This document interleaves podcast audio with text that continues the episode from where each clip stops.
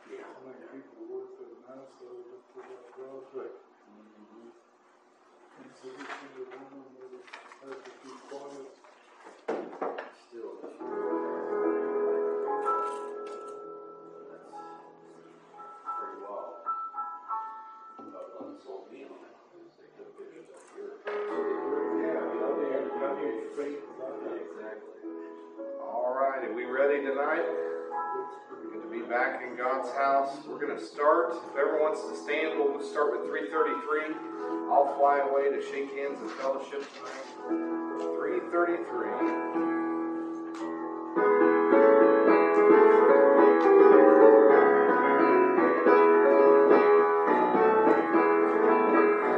So when morning, when this life is over.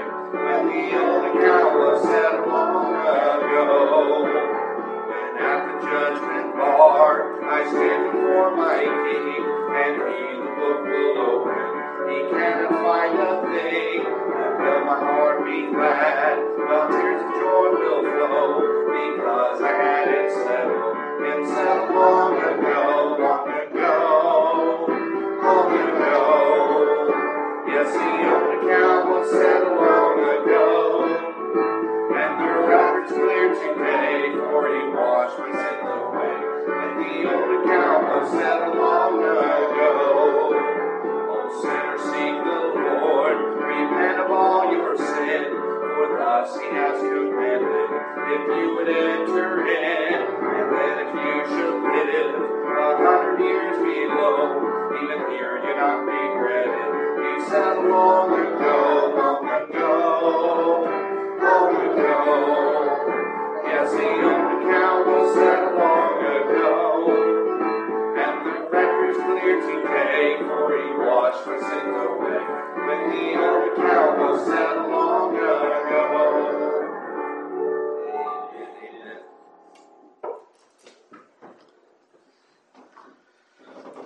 Right, someone have a special spoken prayer request tonight?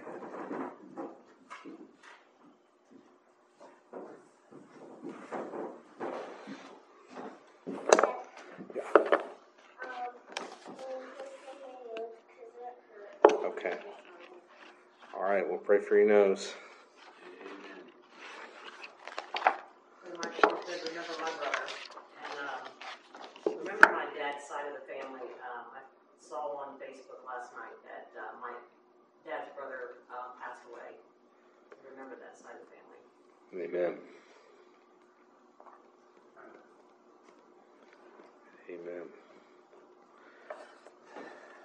For Lisa, Florida, and Nancy, and Cordell, and Angela, and all.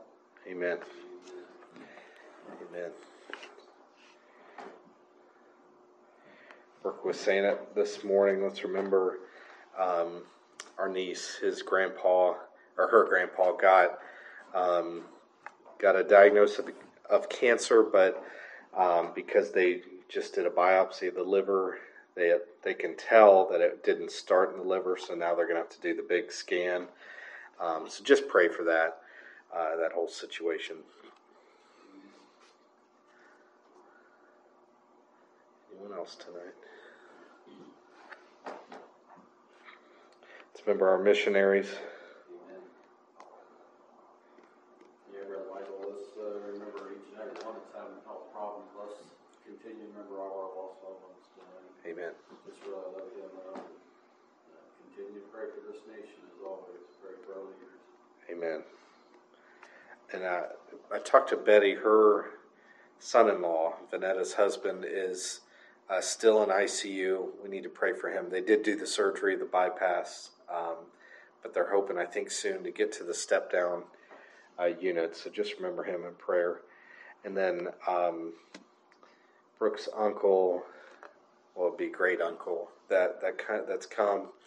Uh, he told me he's got some blood clots in his legs that they're trying to work on. So let's remember him. His name's Paul. So let's remember him.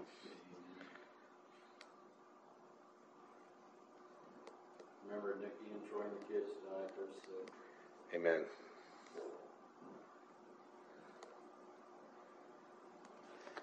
I feel like they've gone through several rounds there. Amen. Let's remember them. Anyone else tonight? All right, any unspoken prayer requests? Amen. God sees those hands. Let's go, Lord, in prayer. Lord, we thank you so much for this day that you've given to us. Thank you for already allowing us to come into your house. And Lord, I thank you for uh, the peace that you give. And Lord, we're bringing our requests to you, just like you've told us to many times in your word, uh, to just give uh, our petitions and our, our burdens, to give them to you. And Lord, I pray that you touch those uh, many health issues. And Lord, we pray that you would touch those, but also spiritual issues. Lord, uh, there's a lot of lost or uh, people we don't know where they're at uh, with you, their relationship with you. And Lord, I pray that you would not only use us, but use others to touch. Uh, some of our friends and our family members with the gospel. Uh, and Lord, I pray that you would uh, just help us to be obedient. Lord, help us to worship you tonight in spirit and in truth. And Lord, we thank you for all that you've done and all that you're going to do. And in Jesus' name we pray. And amen. Amen. Amen. Amen. All right, someone have a song or a testimony tonight? You have a song? Bless the Lord.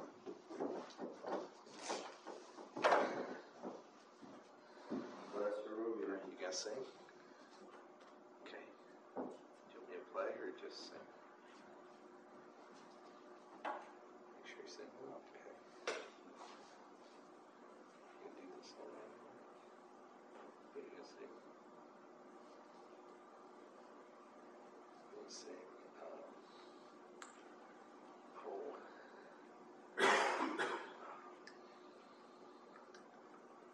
Days of Elijah. No, what would you want to say? Do you have a song? Okay, sit down. It's okay. All right, someone else have a song?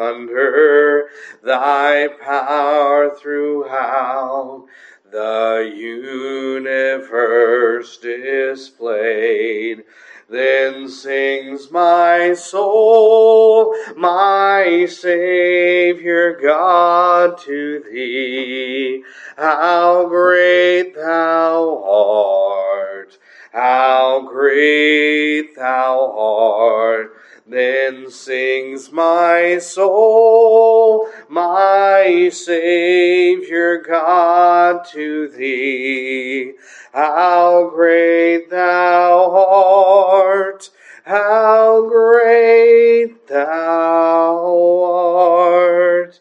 And when I think that God his Son not sparing sent him to die, I scarce can take it in that on the cross my burden gladly bearing, he bled and died to take away my sin. Then sings my soul, my Savior God, to thee. How great thou art! How great thou art!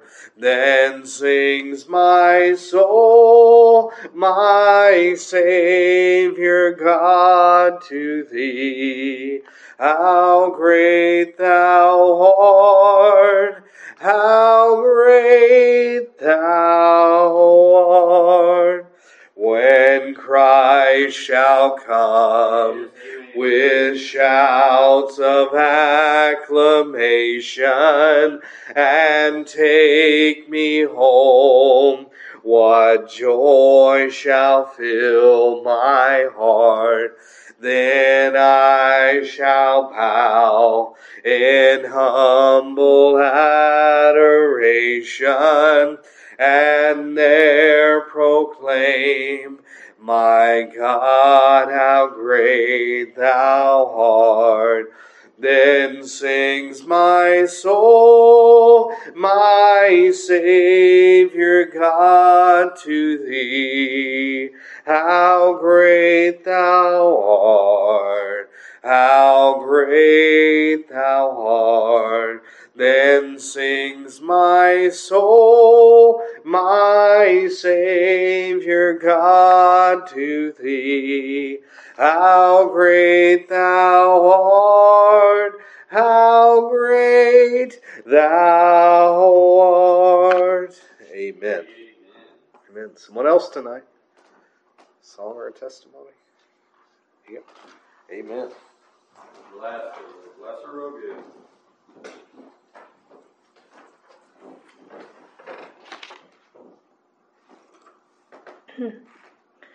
Sometimes our eyes with tears run over when pain and sorrow is our fate. But when this race is finally over, We'll leave it all outside the gate. Cause inside the gate, inside the portals, we'll sing and shout right. and celebrate. Yes. There'll be no pain, no sorrow or crying. We'll leave it all outside the gate. Yeah. We'll see the Lord, our friends and our loved ones. We said goodbye, and they now await. Soon you and I will make that journey. Friend, don't be left outside the gate. Cause inside the gate, you, inside the portals, we'll sing and shout and celebrate. There'll be no pain, no sorrow or crying. Yeah. We'll leave it all outside the gate. Yeah. Friend, don't be left outside the gate. Amen. Amen. Amen. Great. Do you have a song? You want to sing or what's wrong? He knows. Right. Anyone else? Who else tonight?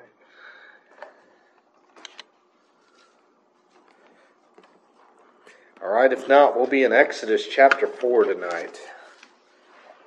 Exodus four.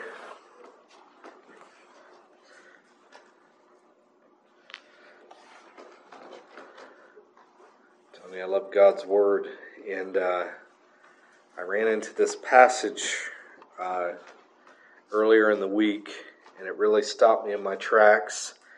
Um, and you'll see when we get into it later. But um, you know, when when God does things like that, it doesn't just it's not just for the preacher. You know, it's also for sometimes He wants us to look into things. He wants us to dig a little deeper. Uh, and, but I, I'm glad that. Uh, you know, no matter how many trips you can go through the Bible, no matter how many times you can hear something preached or taught or whatever, uh, God's got something for us, you know, and I, I'm thankful for that. But we're going to be Exodus 4, starting in verse 18 is where we're going to start. So Exodus 4.18 says this, And Moses went and returned to Jethro, his father-in-law, and said unto him, Let me go, I pray thee, and return unto my brethren which are in Egypt, and see whether they uh, be yet alive. And Jethro said to Moses, Go in peace. And the Lord said unto Moses in Midian, Go, return into Egypt, for all the men are dead which sought thy life. And Moses took his wife and his sons, and set them upon an ass, and he returned to the land of Egypt. And Moses took the rod of God in his hand. And the Lord said unto Moses, When thou goest to return unto Egypt, see that thou do all those wonders before Pharaoh, which I have put in thine hand, but I will harden his heart, that he shall not let the people go. and and thou shalt say unto Pharaoh, Thus saith the Lord, Israel is my son, even my firstborn. And I say unto thee, Let my son go, that he may serve me. And if thou refuse to let him go, behold, I will slay thy son, even thy firstborn. And it came to pass by the way in the inn, that the Lord met him and sought to kill him. Then Zipporah took a sharp stone and cut off the foreskin of her son and cast it at his feet and said, Surely a bloody husband art thou to me. So he let him go. And sh- then she said, uh, A bloody husband thou art because of the circumcision. Let's go to the Lord in prayer. Dear Heavenly Father, we thank you for your word tonight. Thank you for its truth. Lord, I pray that you'd help us, Lord, to understand your word. Lord, to bring it to life. Teach us tonight, Lord, and show us. Uh, we want to apply this word to our hearts, Lord. Lord, just like every time we get into your word. Help us to do that. Lord, help me to preach. And Lord, uh, we thank you for all things. In Jesus' name we pray, and amen. So, uh, the book of Genesis, maybe you're reading through, uh, you know, maybe you started this year, so you're probably somewhere uh, in this general vicinity, maybe further, maybe not quite yet. But the book of Genesis ends uh, with Joseph dying. Remember, he becomes second in command in Egypt. Uh, he, you know, sold into slavery, works his way up, uh, you know, has to be in jail for a while, and he saves the nation of, of Egypt from, you know, that empire, he saves them from starving. You know, that, that dream that Pharaoh had, he interprets it through God's help, uh, and they store up during the plentiful times for the famine. Uh, and then remember, his family uh, ends up coming, and uh, they realize it's him, and he forgives his brothers. Uh, but the book of Genesis ends with Joseph's death. That's the last thing that you see. And the book of Exodus starts 50 years later, uh, and it talks about there's a new Pharaoh. There's a new, uh, a new basically king in charge of Egypt that never knew Joseph, and they turned the children of Israel into slaves. So that's uh, how things shift. Uh, in the book of Exodus, and then Moses is born during that period where they were told uh, the Israel, uh, children of Israel, because they were growing so quickly, God was blessing them. Pharaoh demanded that every male child was to be thrown into the river, uh, but by faith, we know that from Hebrews chapter 11, uh, Moses' parents, they weren't afraid of Pharaoh and his command. Uh, they made that ark uh, and sent him along, and he was taken in by Pharaoh's daughter. so Moses is, is during, born in that period in the bondage period. He grows up in Pharaoh's house. He's educated uh, in the ways of the Egyptians. So, at about age 40 is where he sees uh, an Egyptian striving with a Hebrew, uh, and he looks this way, looks that way, doesn't see anybody, kills the Egyptian, uh, but then the next day he realizes everyone's found out, and he flees to Midian. So that uh, that that kind of gets you to where we're at today. He's been in Midian uh, for for 40 years. So he's actually 80 years old by the time we get to Exodus chapter 3. He's had two sons by this point, Gershom and Eleazar. Uh, and so it's been 40 years since he's fled Egypt. Uh, he's been a shepherd for his father in law Jethro. Uh, and so now, and, and Exodus 3, that's when the Lord appears to him in the burning bush. So he calls him, and, and Bob already said it this morning. He brought his excuses to the Lord. I always think it's funny. One of his excuses is, you know, I can't talk very plainly as he's arguing with the Lord himself. It seems kind of ironic, uh, but those are his excuses. God didn't take any of excuse, his excuses. And uh, finally, the Lord reveals to him that, hey, uh, I've heard the cries of my people. Uh, I'm going to use you uh, to bring them out. Moses is reluctant, but finally he agrees. And that's what gets us to Exodus chapter 4. That's what gets us to the passage. So uh, earlier in chapter 4 is some of the excuses and the back and forth and everything else. But by the time you get to verse 18, uh, Moses has agreed. He's agreed to do that. Uh, and it says he went, he goes to Jethro, his father-in-law said unto him, Let me go, I pray thee, and return unto my brethren which are in Egypt, and see whether they be yet alive. And Jethro said to Moses, Go in peace. So he, uh, Moses has his calling. He's going to be a deliverer. He's going to stand up against Pharaoh, the most important probably king at the time. He's going to go against him. Uh, and here's the thing. He's going to ask permission from his father-in-law. And, and you could stop and we could argue whether this is right or wrong. I don't think it's that wrong because he had been living with his father in law for 40 years. He was taking care of his sheep, uh, his father's flock. So if he just disappeared one day, it, eh, they'd probably go looking for him. He's been working for him for 40 years. So he goes, uh, you know, so that way they are, are, they're not worried about him. They're not looking for him. Uh, they got to go find another shepherd anyway. So he goes and tells them, uh, but look closer to what he says. Let me go, I pray thee, and return unto my brethren, which are in Egypt, and see whether they be yet alive. And I thought that's a strange way of describing what God said you're going to do, because it's really none of that. Uh, but then it made me think, what if Jethro said no? What if Jethro said, No, I don't want you to go. I don't think it's a good idea. Uh, so you don't see Moses talking about the Lord. You don't see him doing, talking about doing the Lord's work, delivering an entire uh, children of Israel, going against Pharaoh. None of that. He's just saying, Let me go check on them in Egypt and see if maybe they're all gone. Maybe they're all dead. That's what he's asking. And it's, uh, you don't see a lot of faith there. You don't see a lot of, uh, a lot of truth there. He's just saying, Yeah, I'm going back to Egypt, but not really saying why uh, that he's doing that. So we see that then in verse 19, the Lord said unto Moses and Midian, Go, return to, unto Egypt, for all the men are dead which sought thy life. So, you know, he's get, uh, Moses has got his blessing from his father-in-law to go in peace. Uh, then he's, the, the Lord is removing all the fear. So whatever fear he still had, remember, he, he killed a man in Egypt, and Pharaoh at the time wanted him dead. Now there's a new Pharaoh, uh, but nobody remembers any of this. 40 years have passed. God said it's fine to go. Uh, so then in verse 20, Moses packs up his wife and kids. Uh, they got the donkey. They start heading on uh, to the land of Egypt, and he's got the rod of God in his hand that's going to, you know, uh, part the Red Sea and turn into a serpent and all of those things. So you're thinking right here, man, this is good, right? Everything's going good. The story's great. Uh, Moses uh, obeys immediately, which is that's what we want to see. We want to see immediate obedience, right? That's always the best. And then next, what happens next?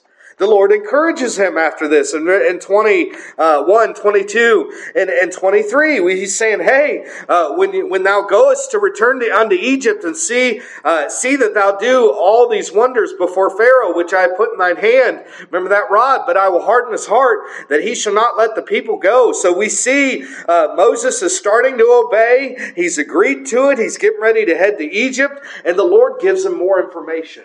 And you know, you can find this in Abraham's life, Isaac, Jacob, you can find it over and over again that at the beginning, the Lord gives less description, but as we are obedient and stepping out in faith, the Lord gives him more information. He's saying, hey, uh, I'm, I'm going to harden Pharaoh's heart. Now, some would argue uh, that, well, Pharaoh never had a choice in this. God forced him to do these things, but notice what it says. It says that God said, I will harden his heart. It's no different than when you pour concrete into a form, what's it do? It hardens after a while. And it stays in that shape, hopefully, that you put it in, unless somebody walked on it or something like that. And that's the thing. God is saying, hey, uh, Pharaoh's made it, does he will make a decision not to let you go because he doesn't fear the God of Israel. He doesn't fear, he thinks he's a God. And what the Lord said is when he's made that decision, I'm going to harden his heart like concrete, and he's not going to change his mind mind. So I know a lot of people say, well, God forced Pharaoh to go. No, he didn't. Pharaoh, he just said, hey, there will come a time where you can't change your mind anymore. And I'll tell you what, there are a lot of people that God has hardened their heart. They have had chance after chance, opportunity after, their heart has been softened and touched, and they have heard the truth, but there comes a time uh, where it's the last time they can make a choice. You know, because some people will say, well, on my deathbed, I'll just turn to God. That's not true. That it might happen. But I would not bank on that because uh, it is the Lord's invitation. It is Him drawing, and He may not draw, and the heart may be hardened because we've talked to a lot of people like that. It's right at the end, and they're still, they don't even want to hear it. It's like, my goodness, my goodness.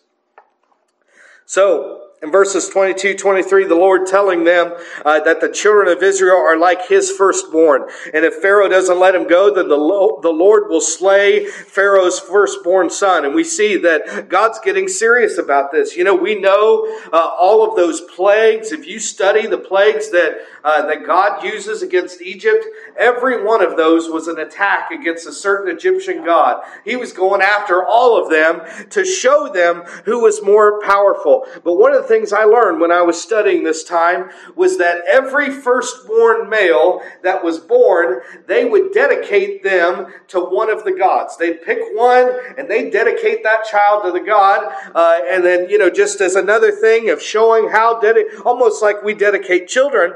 Uh, but here's what the Lord is saying. Hey, not only am I going to prove uh, everything wrong, right? The, uh, the God that, that's the strength of the Nile, you know, I'm going to prove, I'm going to turn it to blood and you can't stop right? Uh, I'm going to kill everything in it. Uh, you can't protect the flocks or the, the God of agriculture. You can't, uh, the God of fertility or whatever else. You can't do all these things. And he's saying, hey, all those sons you've dedicated to all these gods, those gods can't protect those sons either. Right? Only the blood of the Lamb can. So Moses gets more information from the Lord. He continues on his way. He's got his wife and his kids. Verse 25, and it came to pass by the way in the end that the Lord met him, met Moses, and sought to kill him. So this verse and the next two verses, I think, are some of the most confusing verses in the Bible. This is one of those passages that you can't just read it and then all of a sudden say, okay, I get it. I understand, right? Moses was chosen by God as a deliverer, right? He appeared to him in the burning bush. He appeared to him later. Uh, Moses is on his way to Egypt to do exactly what the Lord told him to do. He's being obedient to the Lord. The Lord, and the verse right above, the Lord is encouraging him, giving him more information, uh, telling him what he's going to do with Pharaoh. And now, one verse later, the Lord is ready to kill Moses. That should make you stop and think for a second. What on earth is going on right here? I, this is one of those things. I know that sometimes we're reading our, our Bible each day and we're trying to get to the end of the chapter, maybe to check it off and go. Sometimes you just got to stop and got to uh, ask the Lord for help. Uh, but, you know, we're digging into this and looking into it. And I've got a couple study Bibles at home. I pulled them out. They weren't much help. Got a couple commentaries. I, I tried looking at that. They weren't much help. Either people said we don't really know what what all was going on, or they just tried to make something up that didn't really sound like it fit, or anything else. Uh, so what do you do? I, I asked the Lord. I said, Lord, you got to help me with this one, right? You got to help me. I do not understand what what happened between verse twenty three and twenty four. What happened? Because there's nothing here. We don't get any details. Well, with me, I don't know if he does this with you. I like questions. And you look at Jesus, he likes questions too. So what's he do when he's helping me out? He gives me a little hint. That's a question. You know what he was telling me? He's saying, Mike, you're looking for what Moses did do. Why don't you think about what Moses didn't do? So then I started and started thinking about it, and as I was thinking and meditating and praying, this thought came into my mind. I was thinking, you know what? What did Joshua do? Fast forward to Joshua when he's getting ready to go into the promised land, remember, he's called by the Lord. He was taking over from Moses. Uh, he was going to lead the children of Israel in the promised land. What did he do? And I'm going to read two verses. Joshua 1 7. This should be very familiar. Uh, Only be thou strong and very courageous, that thou mayest observe to do according to all the law which Moses my servant commanded thee. Turn not from it to the le- right hand or to the left, that thou mayest prosper whithersoever thou goest. So then the other one is Joshua 3 5. Joshua said unto the people, Sanctify yourselves, for tomorrow the Lord will do wonders among you. So before they were going to cross over the Jordan River, before they were going to take one step into Canaan, into that promised land, before they were going to do any of that, Joshua gives them three instructions. He says, number one, I want you to be strong and courageous because we're in for a battle, right? We're, we're walking by faith. There's going to be groups that they're not just going to give this to us, but the Lord will take care of us. So be strong. Uh, and then the next thing he's saying, hey, uh, observe to do according to all the law. We need to obey God's law. We need to do what God tells us to do. And then thirdly, he says, sanctify yourselves. And I think this one's the one we get tripped up on sometimes. Sanctifying means to set yourself apart. Be holy. Be separated from worldliness. You know, all of these things.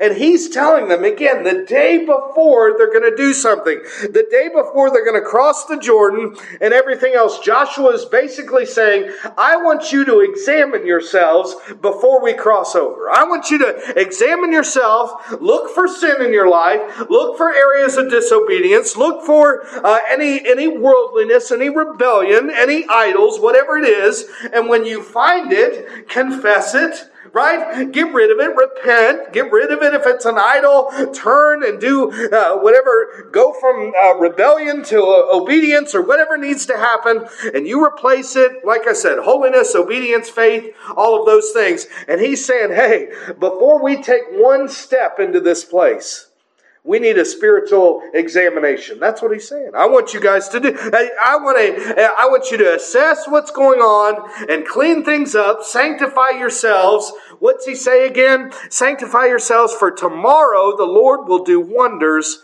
among you. What do Christians want today? They want miracles. They want a big move of God. We want revival. We want all these big changes. We want God to really show his power and make a great demonstration and everything else. But here's the problem. People want a move of God, but they don't want righteousness. Right? And, and this is what Joshua said. If we want to see the Lord work before we cross this river, we're going to sanctify ourselves.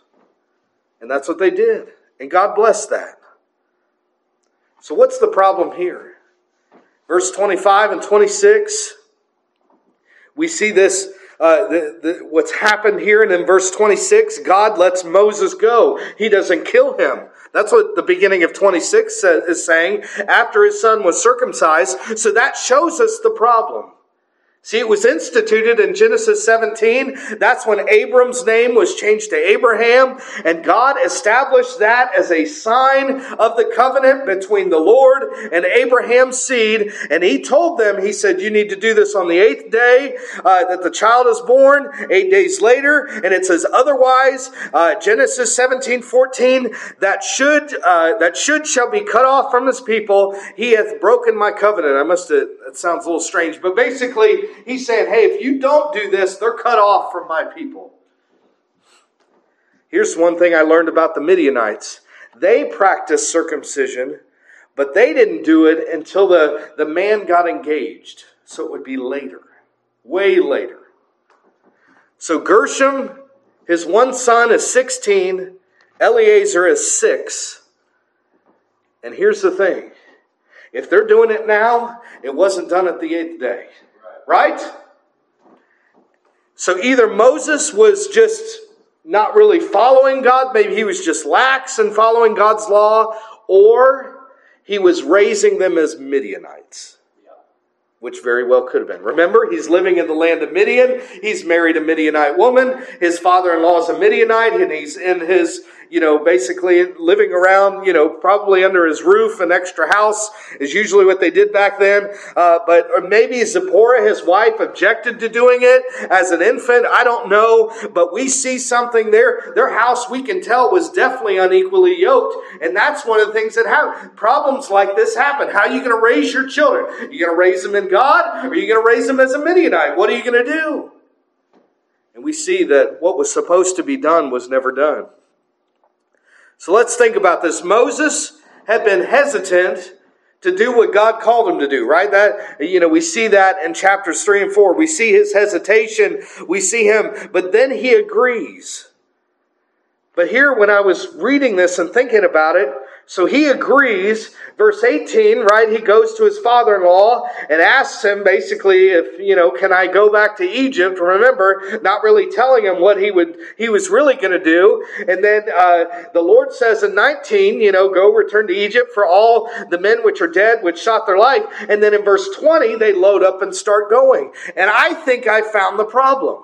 I think the problem is here's Moses. He's got the rod of God in his hand, the, you know, that, that symbol of God's power that God's going to use. Uh, he's called to be the Lord's spoke, spokesman. He's called to be the deliverer. We know by the time they leave, there's probably about two million, roughly, that leave Egypt. This is a huge group that Moses is going to lead uh, out of there uh, with God's word, uh, power and through God's, uh, you know, direction and everything else else, and he's going to do this with hidden sin. Right? Who would have known? Who would have known? That he was raising them as Midianites, who would have known? Secret sin, hiding it. And, and here's the thing. Remember in Genesis, God said, I will cut off any of the Hebrews that refuse to do it. But I think Moses thought he could get away with it.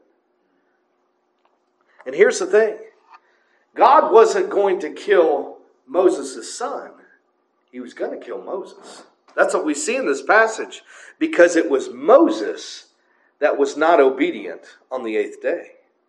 Right? That's the problem we see. So he's going to step out as a leader of God's people, and he's not even leading his own family in obedience to God. And here's the thing that if you really dig into God's word throughout the whole thing, Old Testament, New Testament, God takes obedience seriously. And you know, sometimes I think we get kind of flippant about it as if we can delay it till later when we feel like it. Delayed obedience is not obedience at all, right? Or half obedience. Maybe we'll just do half of what God wants us to do. That doesn't work either. Abraham, it didn't work for Abraham when he half obeyed God and, and those things, but uh, God takes it seriously. And in fact, he takes it so seriously. Uh, the first disobedience was in Genesis chapter 3 that started, uh, introduced sin into this world, that we're still living in the curse from it. Here's the thing if they were delaying obedience until the son was engaged, they're not obeying the Lord, right? You got to pick one or the other. We're either going to go with the world's customs or we're going to go with what God says. And here's the thing when God brings disobedience to our attention, we've got to fix it as soon as we can. We got to repent. We got to turn. We got to uh, do what God's told us to do. Psalm 119.60, I made haste and delayed not to keep thy commandments. Oh, I wish I would do that more than I do. I, you know, I, I fall into this trap too. You know, God points something out. Well, I'll start working on that tomorrow, right? I'll, I'll start praying about that tomorrow. Uh, I'll, I'll, start up a plan or something like that. No, God wants us to turn, turn to Him now. Because a lot of times tomorrow keeps staying tomorrow, right? It's always another tomorrow. So if we look at that whole story again, do you realize I noticed something. It seems like in verse 18, when you read his conversation with his father in law Jethro, he was more worried about offending Jethro than he was worried about offending God. And that we can fall into that trap too. I am more worried about what a coworker would think or what a friend would think or a family member would think instead of what God thinks. And that's sad. Because yes, you can look, I mean, he had to deal with his father-in-law. He, you know, he worked for him and, you know, he could have seen the displeasure and everything else. But I'm telling you what, when we stand before God, uh, there, I don't want to see displeasure in God from my life. It's much worse. So what are we more worried about? What this world thinks about us or what God does? May we need to stop and follow Joshua's instructions, right? What did he say? Oh, you're getting ready to do something for the Lord. Have you sanctified yourself first? Right? Have you done that first? How do we sanctify ourselves? This verse I thought works really well. Jesus said this, John 17, 17. Sanctify them through thy truth. Thy word is truth. How do we set ourselves apart? How do we live righteously? How do we live separate from this world? How do we live differently? It is through the Word of God. And only through the Word of God. That's it. You can't separate if you if you aren't using the Bible as the measuring tool, as, as the only way to show what's right and what's wrong, what's moral and what's not, or whatever else, how to live and how not to live. It's God's Word. And that is how we separate. That's how we sanctify ourselves. So when God's Word points something out through the Holy Spirit, we've got to make a decision each time. Am I going to stop and am I going to do something about it or am I going to make God remind me again? Because each time we make him remind me remind us again there's a little less guilt than the time before. And it becomes a little easier to excuse it away. We know this We've been, a lot of us here have been Christians long enough. We know this. This is not, I'm not telling you something new. We've seen it in our lives, right? And, and, and finally, sometimes God had to do something drastic when you, when you excuse sin and excuse sin and hide it and go about like there's nothing wrong. Sometimes God has to get a little drastic like he did with Moses in the end and again, like the commentators think maybe he was having a heart attack or I don't know where they get things like that. But it says the Lord sought to kill him. God was trying to get his attention. He said, You're not taking my people out until you deal with this.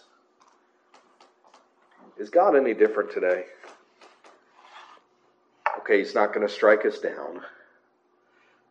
But does he feel any differently about sin? Hidden sin, secret sin? No, he says sanctify yourself. Amen. But what's a blessing is he has to get he has to get this, I mean, just shaking Moses almost. Get that serious with him. Yet what does Moses end up doing? He starts out with doubt, excuses, pick somebody else. I don't want to do it, hiding secret sin, and more worried about what his father-in-law thought uh, than what you know than what God thought. Yet God used him in a powerful way. That's what blesses me. You go to the end and you see a man uh, that yes, he had faults. Yes, he got he gets frustrated. He is depressed later on. He gets really frustrated with them. As Bob said, they love to murmur and complain, and it's true over and over again. Uh, they they acted as if uh, life would be better in Egypt and everything else. But I'm telling you, God used him in a powerful way, in spite of his start, in spite of his faults. And I look at each one of us. God can use us the same way.